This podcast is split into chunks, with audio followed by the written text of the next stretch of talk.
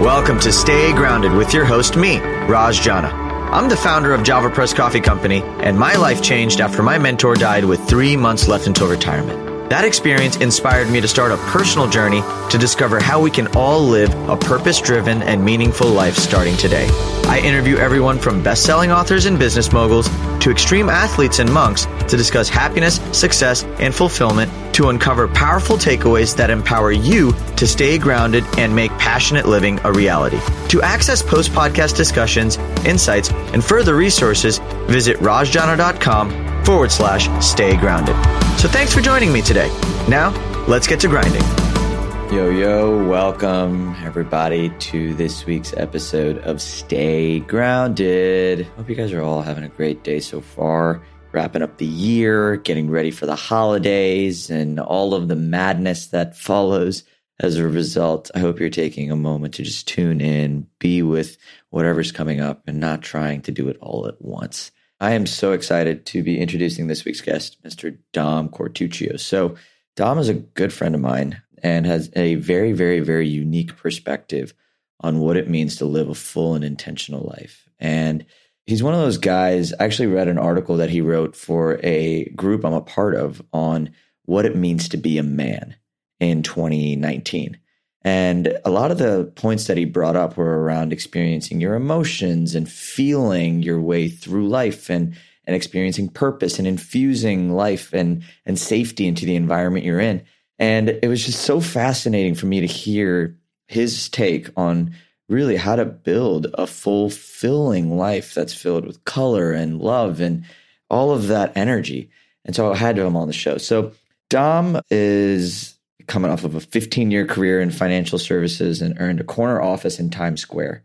In the traditional sense, he was a huge success. He's just doing really well on the outside, but despite all of his achievements, he felt restless and numb on the inside. And he realized that he'd shrunk his emotional world to pieces. He just didn't know how to feel. As a result, he lost access to all of that infinite knowing and wisdom that comes from living a purpose driven life. He couldn't access his intuition, and just his best self was locked away, and he had to change. So Dom committed to feeling his emotions. He went and dove right in, and he spent the next several years looking and and and and really craving that color and that spark. And that's led Dom to the life he is now, which is the life of a speaker, an executive coach, and an outspoken leader for high caliber men doing the inner work. He's also the co-host of the Great Man podcast, and he empowers men to confront the life-changing topics that most people just never speak about. So you don't have to be a man to get a lot out of this episode. Actually, I would argue that women in particular would get a lot just because, I mean, we all have men and women in our lives. So I just thought this was a fascinating perspective behind what it means to be a man in 2019, how you can lean into the courage to feel why you're probably drifting through life and how to get yourself out of it, how to discover your purpose and really, you know, how to be the best version of yourself that you could possibly be. And I think this is a great episode to wrap up the year. We have said around this time of the year, I tend to get very reflective and contemplative on what's coming up for me. And I think this conversation was really important um, around this time for myself. And I hope you find it is the same for you. So enjoy. If you haven't already, subscribe to us on iTunes or any of the podcast apps. All that means is that every single time I release a new episode, it just drops right into your app for you to enjoy whenever you uh, whenever you choose to. Join the Stay Grounded community on Facebook. It's rajjana.com forward slash stay grounded. Be involved in the conversation. And really, like I said, take some time to just reflect. It's been one hell of a year, and um, I'm just excited to go into the new decade with a fresh attitude, new positive outlooks, and a heart full of love. And I hope you guys are too. So enjoy this episode. And without further ado, here is my good friend, Mr. Dom Quartuccio. Enjoy.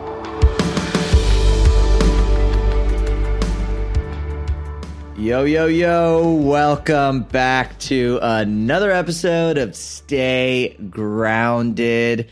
Hope everyone tuning in from wherever you are in the world is in a pleasant mood because you're about to get into a great mood with my man, Dom. How are you, brother?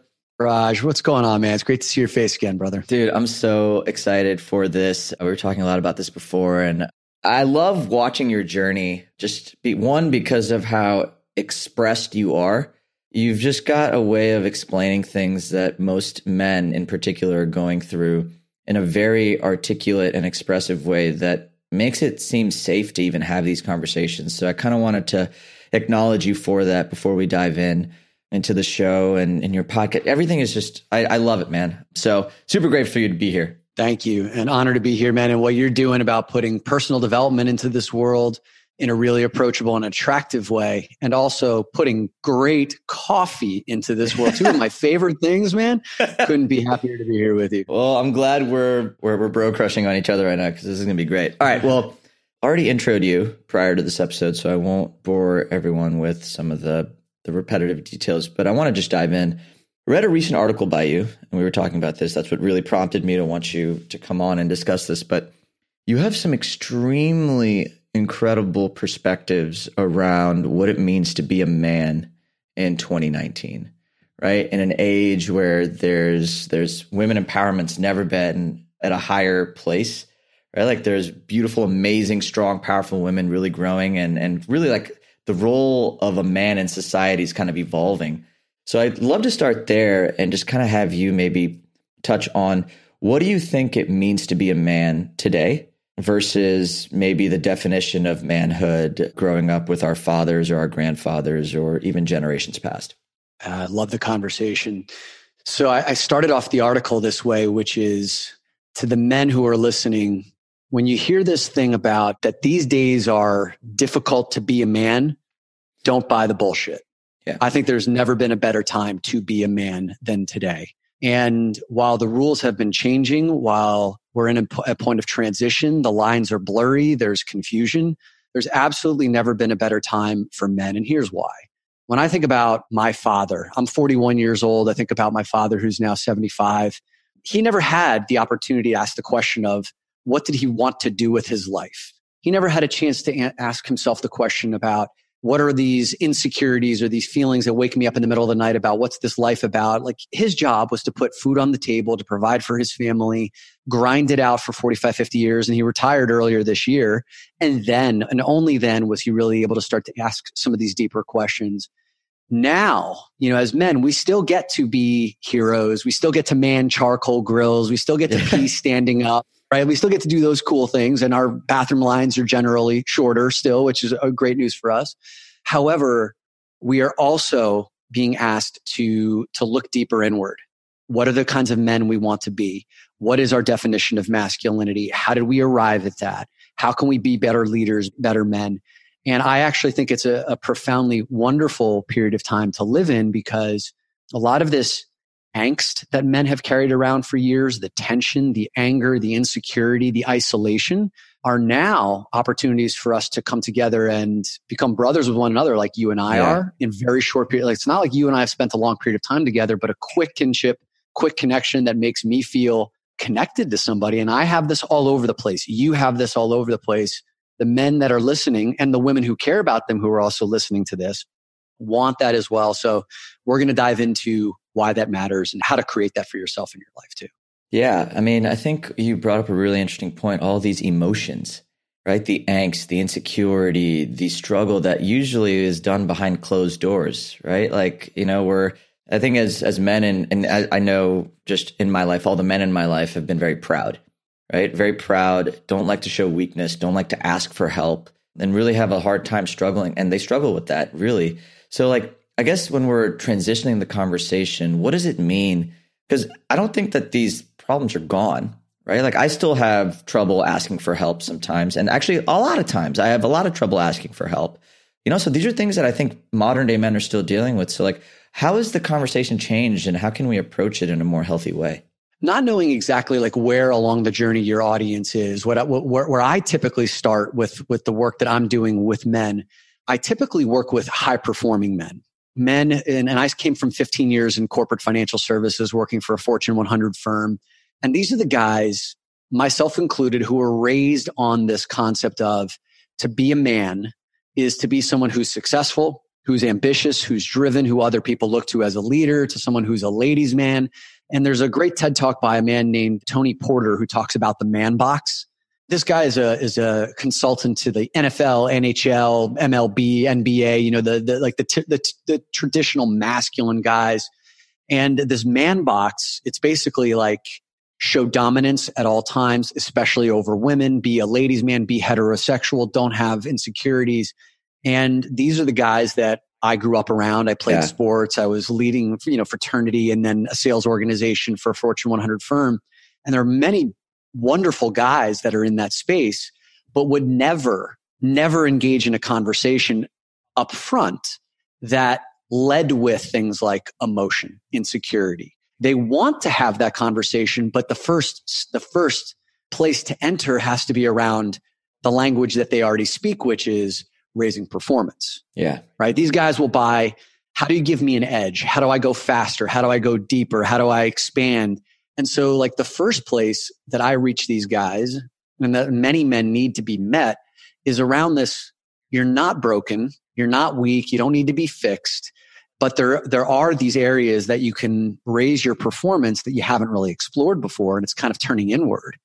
And then from that place, when guys' guards go down, because we're not trying to protect our masculinity anymore, yeah. and this masculinity is about being stronger, it's once they feel, okay, I'm safe, I'm here to get my edge, then they're much more open to have the conversation around, wow, well, maybe these emotions that I've been stamping down for so long that have led me to feel like I'm numb in the life that I've created for myself, even though I have money, I have power, I have a beautiful life with a family, but I feel trapped. I feel numb. I don't, I feel restless in the life I've created for myself. Maybe it's because I've shrunk my world of emotions down to nothing because emotions I've been taught are evil. I, have been taught that they're the things that sabotage me from my performance. And once I can get them to start to see, no, no, no, emotions are data, you know, and they're really profound data if you know how to read it. And that's where the color in your life, that's where the fire in your life comes from. So we can start to inspect the emotions that are going on inside of you it's it's like opening up a new frontier. Can you describe the color and the fire that comes from sort of leaning into your emotions? I'll use my own personal experience. I was a hyper emotional kid that you know everything was life and death. It was like you know if i if i was on a baseball field if i got the hit to win the game then I was a hero temporarily. If I struck out to lose the game, then I like I thought that I let my team down. No one wanted to be friends. Yeah. I felt like I was dying inside. Yeah. Got a B yeah. on my report card, dying inside, right? So the only thing that I was able to use to navigate my emotions when I was early, younger on, was when I discovered sex and sexuality. It became the one thing that I could use to numb myself out. Where I bottomed out in my life was it was probably like the age of 34, 35. I ended up entering Sex Addicts Anonymous because it, it, had spiraled so out of control. And we can go into that if you want to. I, I talk about yeah. it openly on my podcast.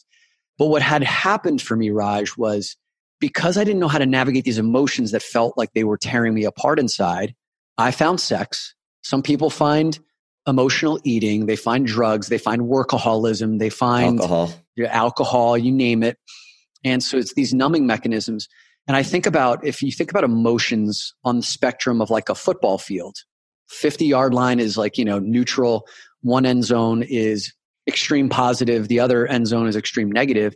I had shrunk my field of emotions down to like a few inches on either side of the 50 yard line. Yeah. You know, something great would happen. I could barely register it internally. I could think about it intellectually and be like, oh, that was good, but I wouldn't feel it because I wanted to mitigate the downside, the feelings of like rejection or the feelings of anger. I didn't want to feel those things. So I became kind of like this. You could see it on my face. Like there was just really no emotion. And I see so many men who have shrunk their worlds to that. And then they go and sh- like they, they kind of release it in these weird ways. So the first place that I like to go to with men is really just starting to even call their attention to where they've done this in their lives. Awareness. And it's like, where are they drifting? So I guess the transition, let's say somebody's been numbing their emotions with different types of habits or activities or things like that, right? How can one make the transition to have the courage, I guess, to feel? Because I think that that's that's a decision, right? Like that's not something that you know you can buy a course on. That's not something you can like. I mean, like you can get help and someone can guide you through it, but like, how does one build that courage to even feel some of those boxes that we've sort of trapped away and forgotten about almost? At least for me, I've been going through recent experiences where I've been really pursuing experiences that force me to feel. So it forced me to either feel fear or massive excitement or maybe even guilt just because I want to feel and I'm getting sort of attracted to that. But for people who haven't done it, like I'm thinking about I'm thinking about my dad, maybe people who are older, like I mean, that's a scary place to start. So how do you even build the courage to start? Yeah, I really appreciate that question, man. So if you have the desire, like if if you've actually recognized that there's more out there for you and you feel like you've been playing it too safe or you've been playing it too conservatively or like it's just like life is just not working for you the way you Real want Real quick, I just want to clarify because you said desire. What does that desire even feel like, right? Like cuz like how does somebody know that they're ready to have these conversations or navigate these emotions? Like is it like an emptiness? Is it what is that? I guess I'm curious. Yeah, right, right, right. So the there could be a few things one of them could be this desire. It's like, oh, I know exactly what it is. Like I want to feel more and I don't know what that's going to feel like, but I, I know I'm moving towards that. That's like one way. I would say most of the men and the women that I end up working with, it's usually because they're feeling some sort of numbness, emptiness, restlessness. And like intellectually speaking, they look at everything that they've got and they're like, I, I worked really hard to get all of this. I thought I wanted all of this. In my mind, I thought this would make me happy, but there's dissonance in the way that I'm feeling, mm. right? Like I don't feel like I'm lit up in my life. I don't know what it is that I want next. And that's where most people find themselves is I'm at an impasse. I'm at a plateau. And the only way to break free from that, and, and you know, Raj, one of the things I think I would I would love to go into is defining what that actually is for most people because it can be this nebulous, confusing feeling. Yeah. But there's one word that like you can really start to understand that can kind of capture all of the essence. And this, this one word is called drifting. This is the most popular podcast that I've done on the uh, the Great Man Within podcast, and it's called "The Number One Enemy to Living a Powerful Life." The number one enemy to living a powerful life is called drifting. Drifting is a term that I learned from the immortal Napoleon Hill. Outwitting the devil. Outwitting the yeah. devil. That's the man. Okay. For the, for your listeners who don't know Napoleon Hill, he's most famous for writing the book Think and Grow Rich. There are only 15 books ever written that have ever sold over 50 million copies worldwide that are not religious texts, right? The Quran or, you know, the Bible. And most of those books are Harry Potter, Lord of the Rings, etc. The only business and personal development book that had ever reached that threshold is Napoleon Hill's Think and Grow Rich. He grew up during the Great Depression era and had a mentor by the name of Andrew Carnegie, Carnegie Steel, the billionaire. And Carnegie said to Napoleon, if you want to learn how the rich became the richest in the world, how they became the most successful, go out and interview 500 of the world's most successful. So that's what he did. And during the time he interviewed Henry Ford, Roosevelt, Rockefeller, Thomas Edison, JP Morgan, Charles Schwab, Gillette, like you name it. He mined their secrets, wrote Think and Grow Rich basically the Bible for how to attract abundance in your life. But the, the, the more fascinating piece of advice that Carnegie gave to Napoleon Hill was if you want to understand the full human experience, not just the most successful, then go out and interview 10 times as many of those people at the end of their lives who felt like they had left chips on the table. These are the people who felt like they didn't live their life to the fullest potential, like they had lived a life of regret. Go talk to 10 times as many of those people, mine their secrets, and write that book. Napoleon Hill, over the next 25 years, interviewed 25,000 of those people. He distilled their stories and he wrote the book, Outwitting the Devil, which is the most important book of, of, of my life he creates this conversation with the devil, which is a distillation of the 25,000 dreams that were lost. I read this passage in the book during Hurricane Sandy here in New York City, which was like six or seven, seven years ago. Power was out, no, no, no, no electricity, no Wi-Fi. All I had was a flashlight and the book, no interruptions. And this passage shook me to my core. And I share it with your listeners in the event that maybe it'll spark something for them yeah. as well. And the devil says, I enter the minds of people through habit.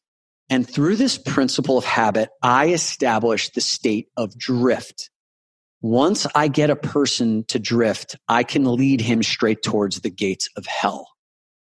And what the devil is saying is that we think that we are making conscious decisions about how we are building our lives, how we are living our daily lives, how we're making choices moment to moment, when in actuality, most of our life is led completely on autopilot. Yeah. We're, we're, we're, not, we're not behind the driver wheel of our car. We're sitting in the passenger seat or in the back seat. And it's our patterns. It's our habits. It's our unconscious belief systems. It's the socioeconomic environment that we grew up in, the biases, the uncon- what you learn from your parents. That moment to moment, even how you're listening to this conversation right now being filtered through all of this unconscious processing, that is what's causing you to live like one day bleeding into the next one year, one, you know, one lifetime. And you can wake up and say, where the hell did the time go? Typically, the only way that we wake up from that state of drift, that hypnotic rhythm of just kind of following the, you know, whatever, the only way that we wake up from that state of drift is when an outside force thrusts itself upon mm. Hardship or catastrophe or anything that causes you to look at your life outside of the box.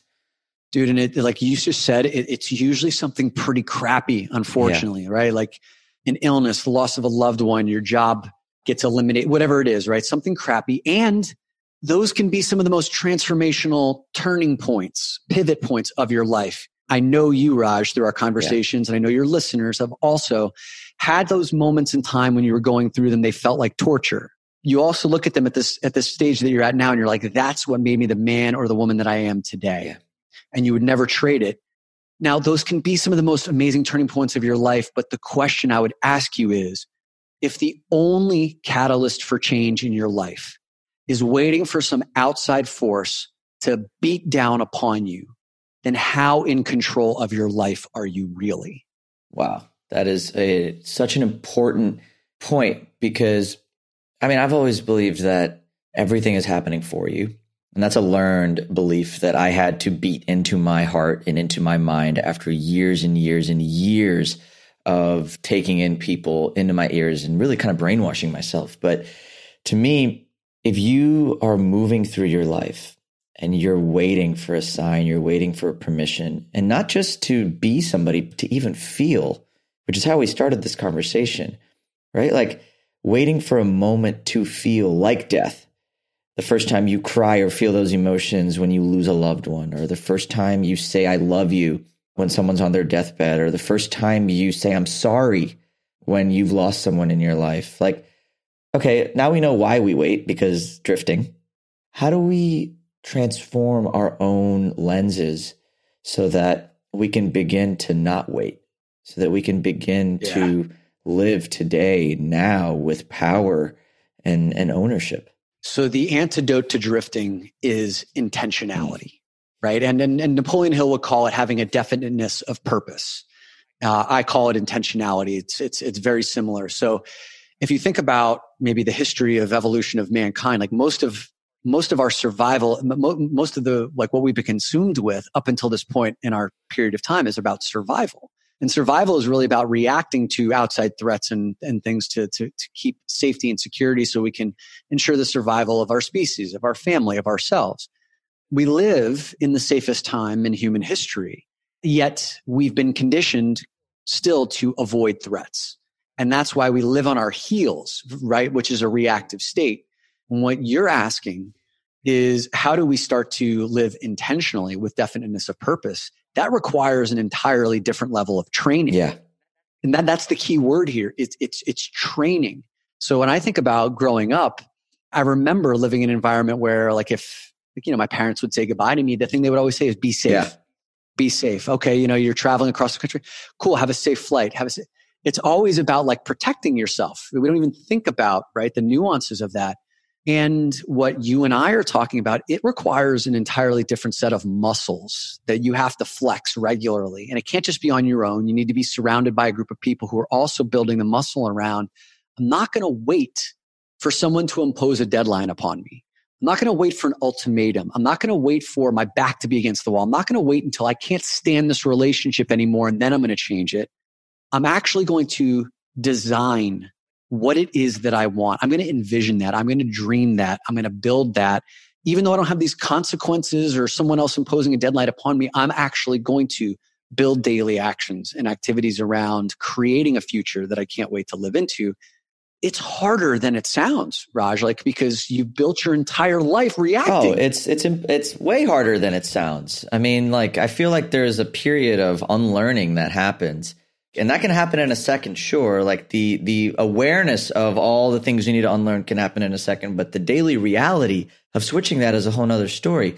You mentioned purpose, which I think is one of the most delicious sort of concepts that one can pursue, or not even concepts, feelings or journeys, or really, I think that's one of the most delicious feelings that we can pursue.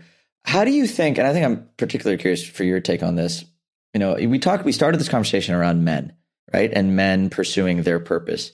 How does really sort of opening up the divine feminine in us with the hard charging masculine allow us to refine and define purpose in our lives? Oh, I love that question, man. So I, I, I, didn't I didn't know that this is how deep you got with your people already. So I'm I'm a huge student of the the masculine and the feminine. I am. Can you describe it real quick, just in case there's any new listeners that are here that may not know what the masculine and feminine are? So masculine and feminine are energies that are distinct from from gender, right? So when we say masculine, when we say feminine, we don't mean man and woman. We mean there's a certain kind of energy, and they're all every single one of us have masculine and feminine energies inside of us. It just so happens that most men have masculine energy in their essence and that most women have feminine energy in their essence. But at any given point in time, you can be along the spectrum. Now, what does it mean to have masculine energy? What does it mean to have feminine energy? The best analogy that was ever given to me was you can think of masculine energy as being like a riverbed, a riverbed that's empty right? So there's no water flowing through it. It provides structure. A, a structure without anything flowing through it, it's kind of depressing, yeah. right? Just like a riverbed that's empty. The water that's flowing through it is feminine energy. So the structure, masculine energy, is that which does not change. It's structure, it's containment. Water flowing through, which is this feminine energy, is fluidity. It's, it's changing moment by moment. There's a vibrancy to it. Now, that feminine energy, like that water without a riverbed, it could be, you know, it could be a typhoon, it could be a flood, it could be, it could be a disaster. So they need to work together. Yeah. Some simple examples, and then we'll move on here is masculine energy is very linear. It's focused. It's, I set a goal, I crush a goal. Here are the steps towards that goal. Feminine energy is much more in the flow. It's intuition. It's, it's emotional. Masculine energy is logical and rational right? That should probably give someone who's never heard of this before kind of like a baseline. Now, when it comes to purpose, which is really like one of the big magnets of how men find me, because like, you know, I, I spent 15 years working in a corporate career. I had it all. I had this like corner office in Times Square, uh, overlooking where the ball drops on New Year's. I ran a $1.4 billion sales organization. I had like a lot of opportunity in front of me and I walked away from it to become a coach and a speaker and you know podcaster and author yeah. and and there's so many of those people who are like also successful but feeling a, a bigger calling they just don't know what the hell it is it's like i don't even know where to get started so where a lot of those guys go wrong is that they lean too heavily on their masculine traits to try and figure it out and those masculine traits are like i'm gonna i'm gonna write a list down of all the things I like. It's going to be very logical and it's going to make all the sense in the world. And yet they're going to feel nothing on the inside. You know what I mean? Like they're going to write, they, they're going to write it down and maybe other people will approve of it. Other people will be like, Oh, that sounds awesome that you want to change the world or awesome that you want to make $10 million in the next 10 years, whatever it is. But they may not feel any connection to it. It's because they haven't cultivated their feminine energy. The feminine energy is that, as you and I spoke about before we started talking, like that intuitiveness. Yeah. It doesn't need the data. Oh, and here's a perfect example of this. The richest man in the world, or the second richest man in the world, depending on which day you're talking about, Jeff Bezos.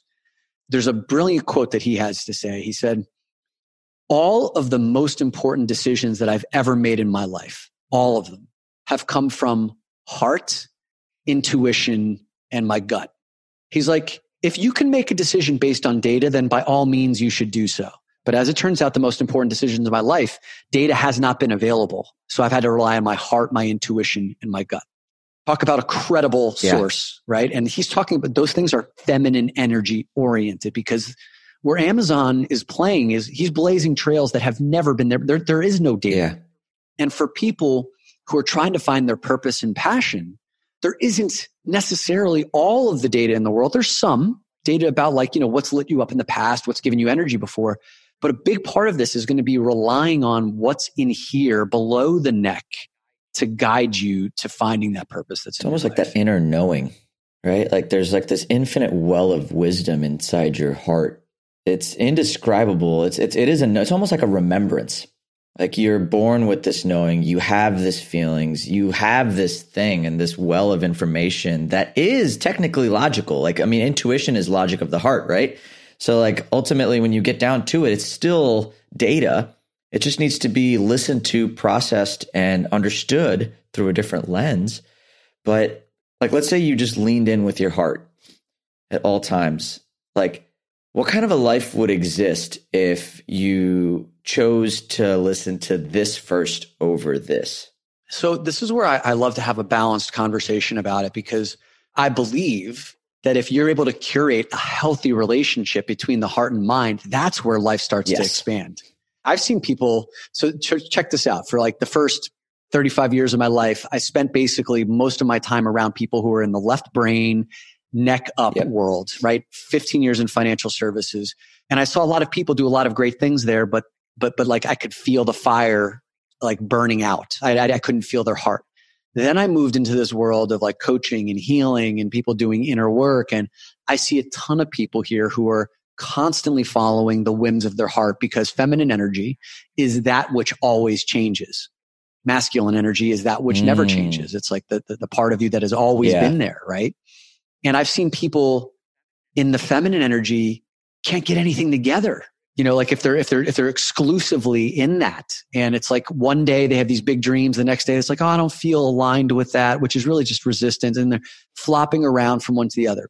So I believe in my life where I've seen the most successful people is this harmony between curating the wisdom of your heart, the wisdom of your, of your intuition, also being able to rely on this, this intellect that allows you to anticipate the future, to anticipate things that based on experience and wisdom and to, you know, to, to bring all of it together.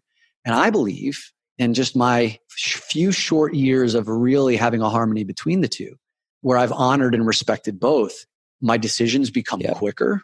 I doubt myself less. I make much more bold decisions. I magnetize opportunities that come to me. And the people who I've learned this from, like the best teachers in the world, they, they you know, the, the, same thing is happening in their lives as well. And, and Raj, the last thing I want to say about purpose, because this is one of the things that often gets undiscussed when we bring this big conversation. Many of your listeners are probably in a place of like, I'm sold on this concept of like finding my purpose but the gap between where i am and knowing what my purpose is is so broad that i feel like i'm i'm failing. And i feel this pressure to need to find it. And and there becomes like this tyranny of you have to find your purpose other than you're uh, otherwise you're like a less than person that couldn't be further from the truth the first step that i always guide people towards when especially when you have no idea what your purpose is which is where I was when I was 30 years old. And I finally kind of like looked at my life and I said, Oh my God, this is not what I want. I have no idea where to go.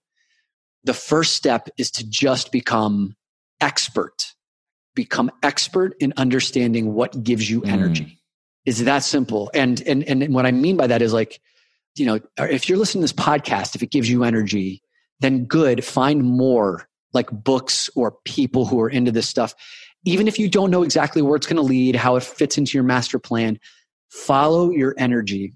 And it may take weeks, months, or even years when you're in constant motion around the things that give you energy, hanging out with people that give you energy, that fuel your fire. Eventually, the constellation kind of comes together and you can, see, you can start to see very clearly what your next move is and purpose starts to I love follow the energy. I've always said follow the resonance it's like whatever resonates, hmm.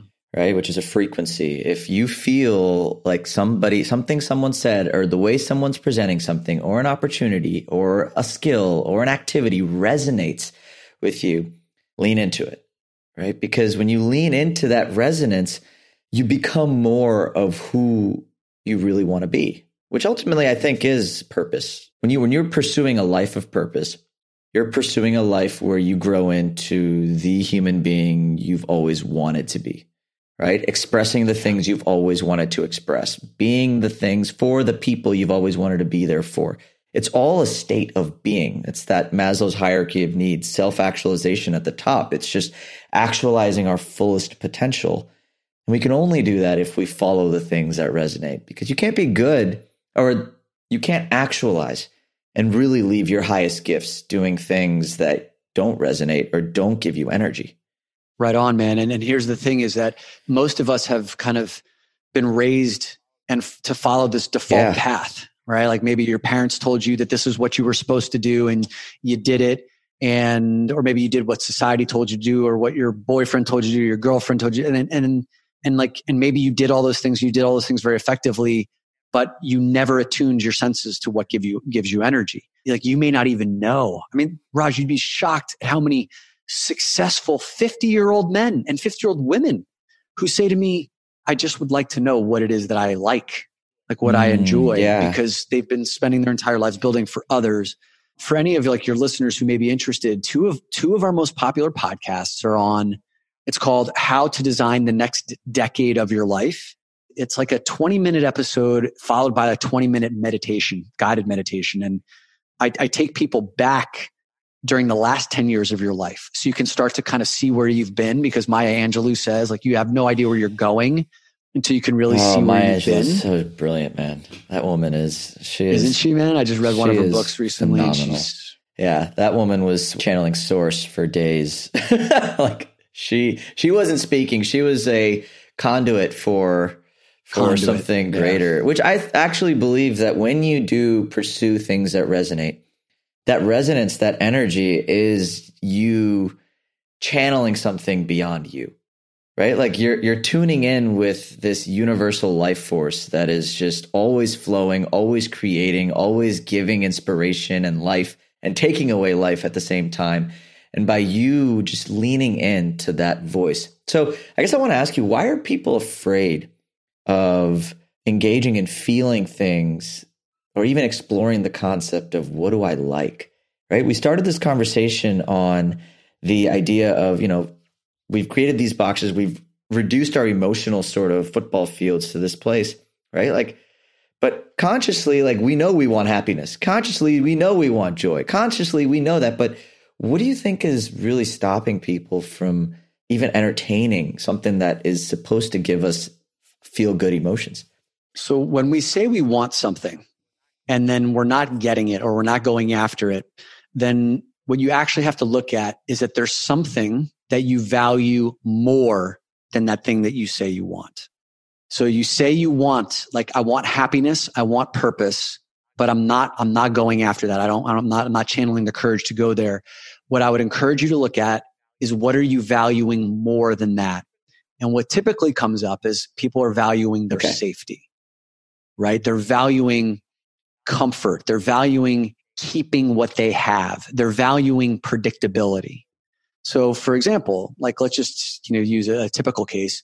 Um, someone who's working a corporate job, and I know most of your listeners are entrepreneurs, but like you know they could probably relate from the very we fact a, that they have a ton of corporate people too. We got a good mix. Yeah. Oh, okay. So, and I imagine many of your corporate listeners are probably have probably fantasized about being an entrepreneur. It's like, well, I would love to to chart my own course. I would love to have autonomy, not answer to a boss. But that would mean then I don't get that steady paycheck. That would mean that I have to take the risk of going out and designing that. And then I have to risk the potential failure and then crawling back with my tail between my legs. Well, so maybe you value the safety, the comfort, the security more than the autonomy right? Then the purpose, then the. And so like the first step in this, Raj, is to actually get really real on if you're being stopped from this thing you say you want, then what are you actually holding of higher value in your life that's causing you to stay stuck in this place of status quo? And if you can start to peel away the layers of the onion, you know, sometimes those fears could be quite nebulous. They could be quite obsolete and and they were in your blind spots and now you can clear it out and potentially take you know one more step towards action oh yeah a lot of the beliefs we've created that keep us safe were made when we were kids and made when we right like oh, i mean yeah. think about a child rationalizing why you need to protect yourself Like, would that even make sense to you as an adult if you really took the time to take awareness on what those stories are, what those beliefs are? I've always found it really interesting. You said safety. And I think inherently, no matter if we're daredevils or if we're people who value safety, like we're all still craving safety. I think the ones who have of kind of taken the leap to pursue that calling are just ones that have created a sense of safe. They feel safe pursuing that calling. So I guess I want to ask you, right. how can one kind of flip the switch and change the story to where maybe pursuing things that are quote unquote scary or pursuing things that are out of their comfort zones can feel safe? Yeah. And I want to be very clear is that safe it's an interesting term because like you should never feel a 100% safe because then that means you're actually not leaning out yeah. over your edge far enough i like the the balance between thinking about like like let, us say this thing you're thinking about doing or whatever goal you're going after or the, maybe the the love of your life you're going after you should always have a little bit of throw up in mm. your mouth right? Because it's like a little bit scary. And also that and this is i have to figure out like a more inclusive analogy but it's a like that kid at christmas type of excitement or the kid at like you know your birthday is on the horizon where you know you're going to get that present. You can't sleep at night because that thing you want so badly. Most people don't have either one of those feelings in your life.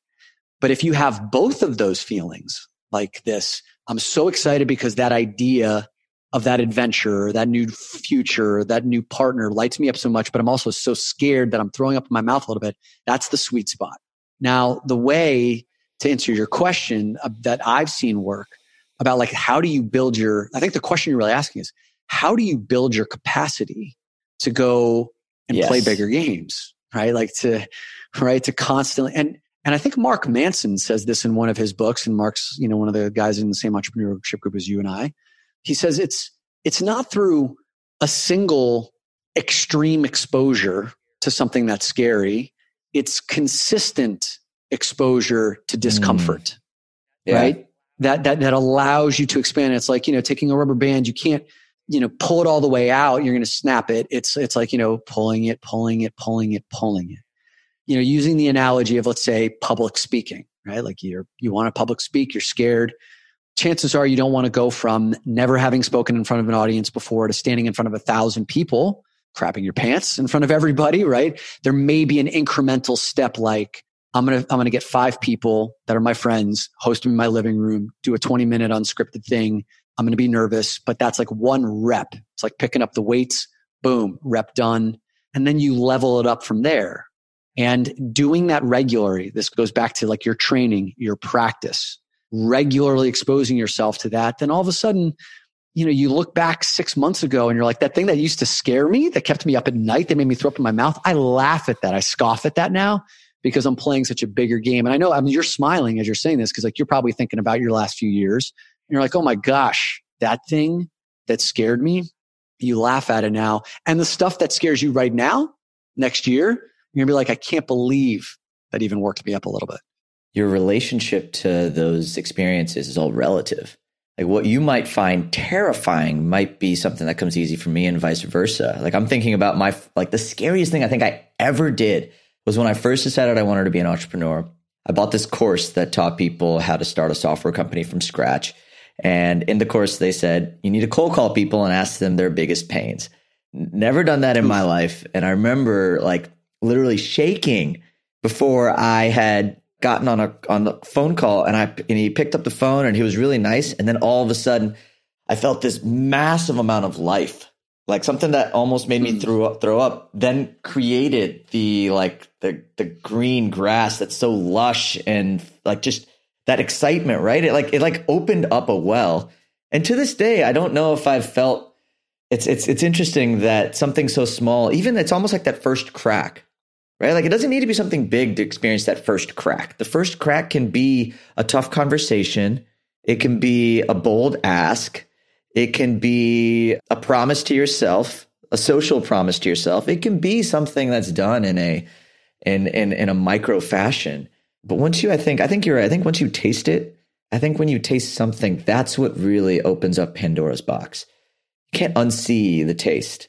Yeah, you can't un- you can't untaste can't. the taste, right? You just want more of it. It's yeah, savory, yeah. right? It's it's delicious. I love that word to just describe stuff right now. I don't know why it's like on my mind, but um, it's just a delicious way to live, man. So tell me more about one thing I admire most about you. One, you've got a incredible level of compassion with the way that you speak about these really tough topics, which I think makes it really safe, or it feels safe for even me, like somebody who does go out there and really invest in kind of like exploring those emotions. But like, I remember when I read your article, I was like, wow, Dom is Dom is really, really, really doing some amazing work, man. So can you talk a little bit about your podcast, kind of the the work you're doing and and kind of just where you are in the world and how we can be a part of this amazing purpose driven life you're creating?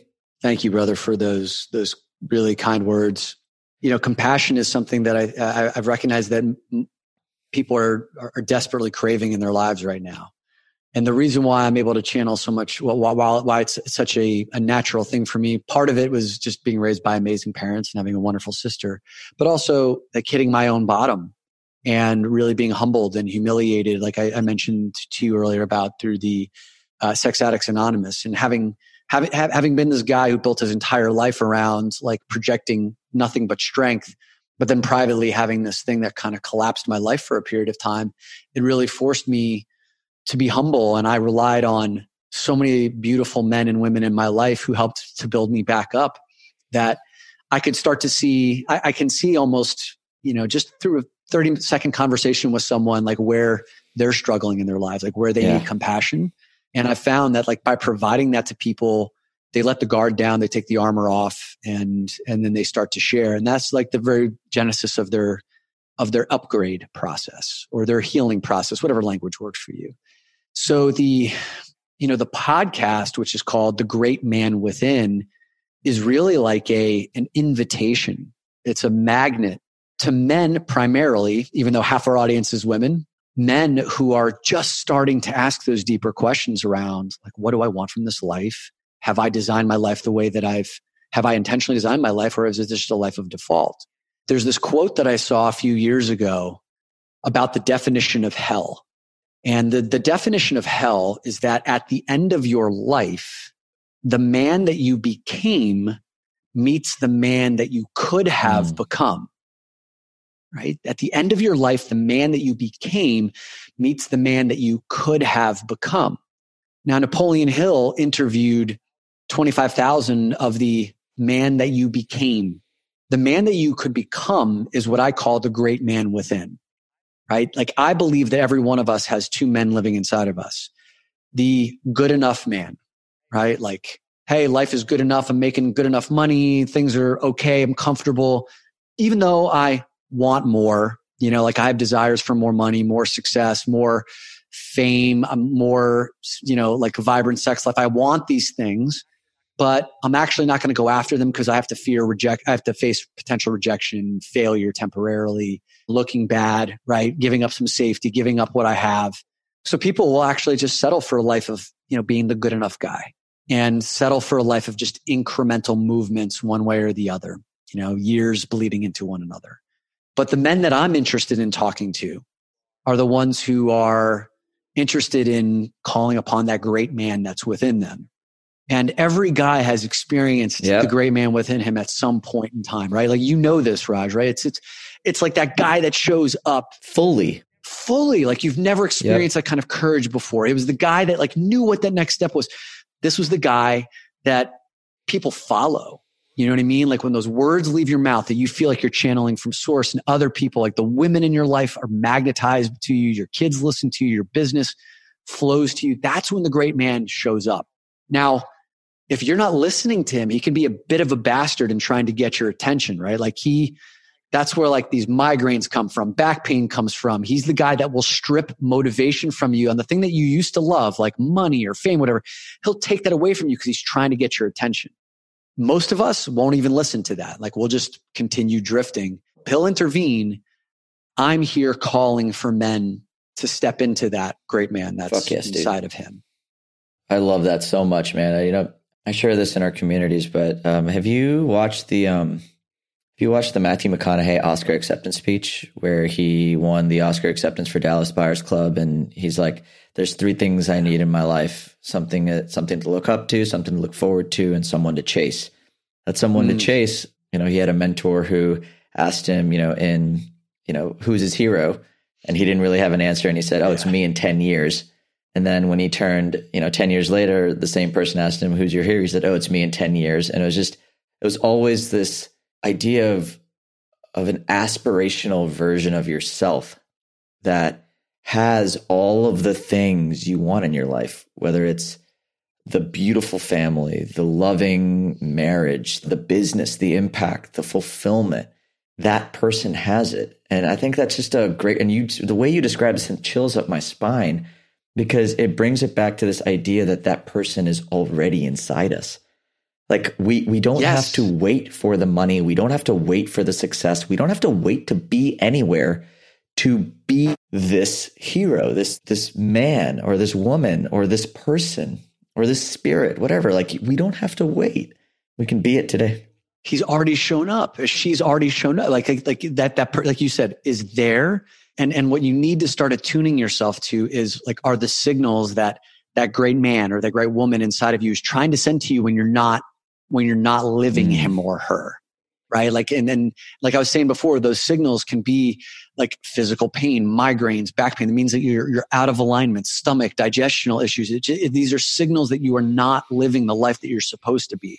When you're when it's hard for you to wake up in the morning and get out of bed and mobilize or if you find yourself settling in relationships that just aren't serving you or you're doing a job for a paycheck or do, taking on clients that you hate like these are all say like the, the, the great man inside of you isn't going to stand for that. The great woman inside of you isn't going to stand for that. And they're going to wake you up at some point, but also pay just as close of attention to when you are living that person. Right. And that usually shows up when it's almost like that mm. flow state. There's like a selflessness. There's a timelessness aspect. Things are effortless. There's a richness to the experience that you're living. And like my mission is to help people find that great man inside of them to like to, to actually know what that person looks like 10 years from now and then the 10 years after that and for anyone who's like really inspired by this conversation I won't say anything more than this but go to thegreatmanmastermind.com take a look and if it lights your fire you'll see i love it man we'll make all of these links available in the show notes for anybody frantically writing down notes Dom, I got one last question for you, brother. In the midst of everything you've experienced, everyone you're helping, and everywhere you're going, how do you stay grounded? I am a huge proponent of daily practices, particularly morning and evening routines. My morning routine is the thing that keeps me so grounded so that I, when I wake up, I get out of bed, I do the things that set me up for the next 16, 17, 18 hours of purpose, passion, performance, peace of mind, right? So my morning routine looks like I wake up, I make my bed. I go and I put on my cup of coffee, my friend. I do breathing techniques that take me five to eight minutes, Wim Hof style, that actually that get me activated in the morning.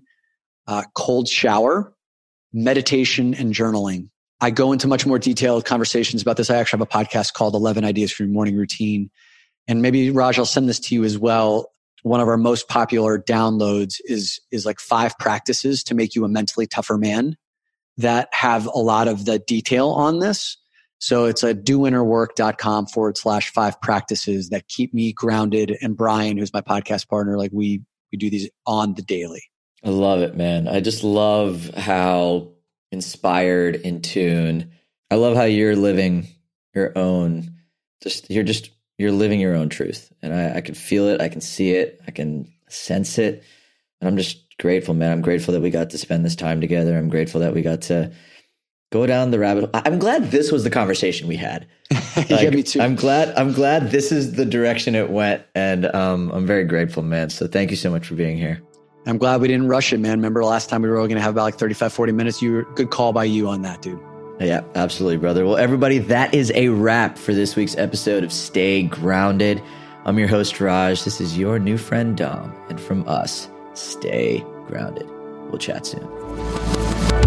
Thanks for joining us today on this episode of Stay Grounded. I hope you found this interview helpful as you create your own ways to live an extraordinary life. For more resources and support, please visit www.rajjana.com forward slash stay grounded to join the official Stay Grounded Facebook group, a place where aspiring life enthusiasts can connect and ignite passion for life together. My hope is that the positivity, content, resources, and support in this group will resonate with you on a deeper level. That what you hear in our podcast read in our thoughtful posts, or learn in our courses will empower you to live with intention, uncover true purpose, and challenge the internal dialogues that stop you from being who you really want to be in your life. Again, thanks so much for joining us. Stay grounded.